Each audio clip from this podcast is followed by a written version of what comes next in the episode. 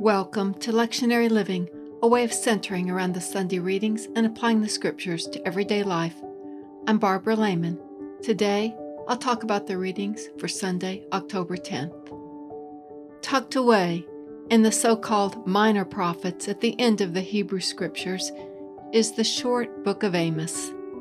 The book begins with a brief introduction. Amos was a shepherd, and the book contains what he saw at a particular point in the history of Israel, two years before an otherwise unidentified earthquake. Later in the book, Amos himself denied being a prophet.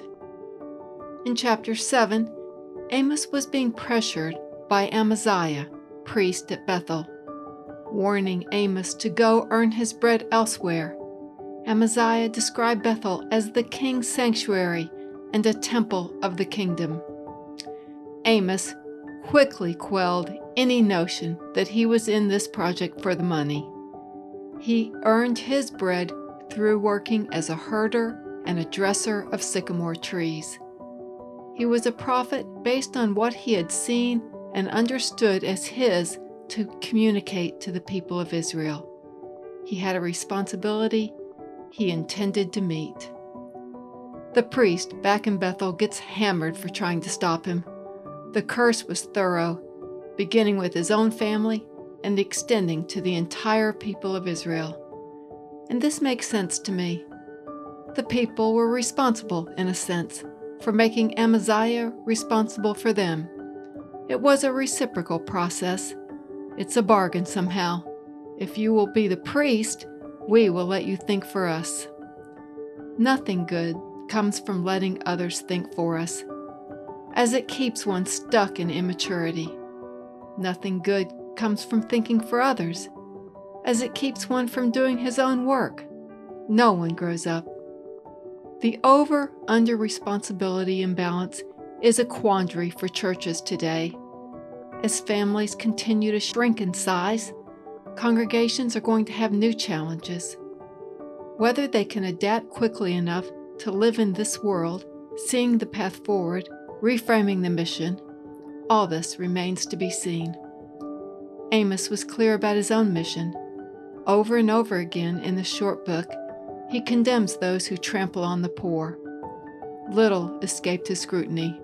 Rich women were cows of Bashan who crush the needy, who say to their husbands, Bring us something to drink. He warned their, the people that their lovely worship was despised by God. I will not listen to the noise of your songs, but let justice roll down like water.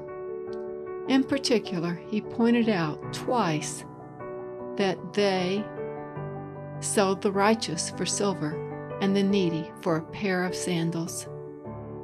It's unclear from the text whether the selling of the righteous and the needy was a matter of bribery to slant justice their way or outright slavery from which they as a people had escaped just a few centuries earlier. Either way, they were directly or indirectly profiting from those less fortunate, and Amos was calling it out. An 8th century BCE version of systemic injustice, if you will. They as a people had gone from the years in the wilderness, which had formed them as a community, bringing an acute sense of justice described in the Ten Commandments to this.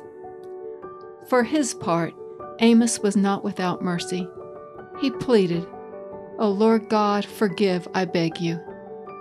It is my guess that a person who tended sheep and trimmed trees might have a finely developed sense of compassion and perspective. I'm reminded of all creatures great and small.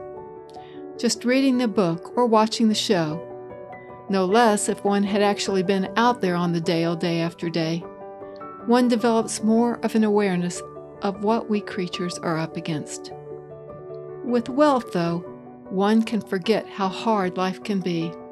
Here Jesus calls it out in a well known but routinely ignored verse. How hard it will be for those who have wealth to enter the kingdom of God. Hiding behind houses of hewn stone, back to Amos, keeps one from the reality of what others are facing. Staying connected with others is each person's responsibility to us all. keep us ever mindful of the needs of others is a prayer that manifests and blesses to the extent that one is in relationship with others, knowing them and their needs. Here are some questions to reflect on this week. I use these to focus on what I'm trying to do with my life. After the questions, I'll close with a verse from the psalm for the week.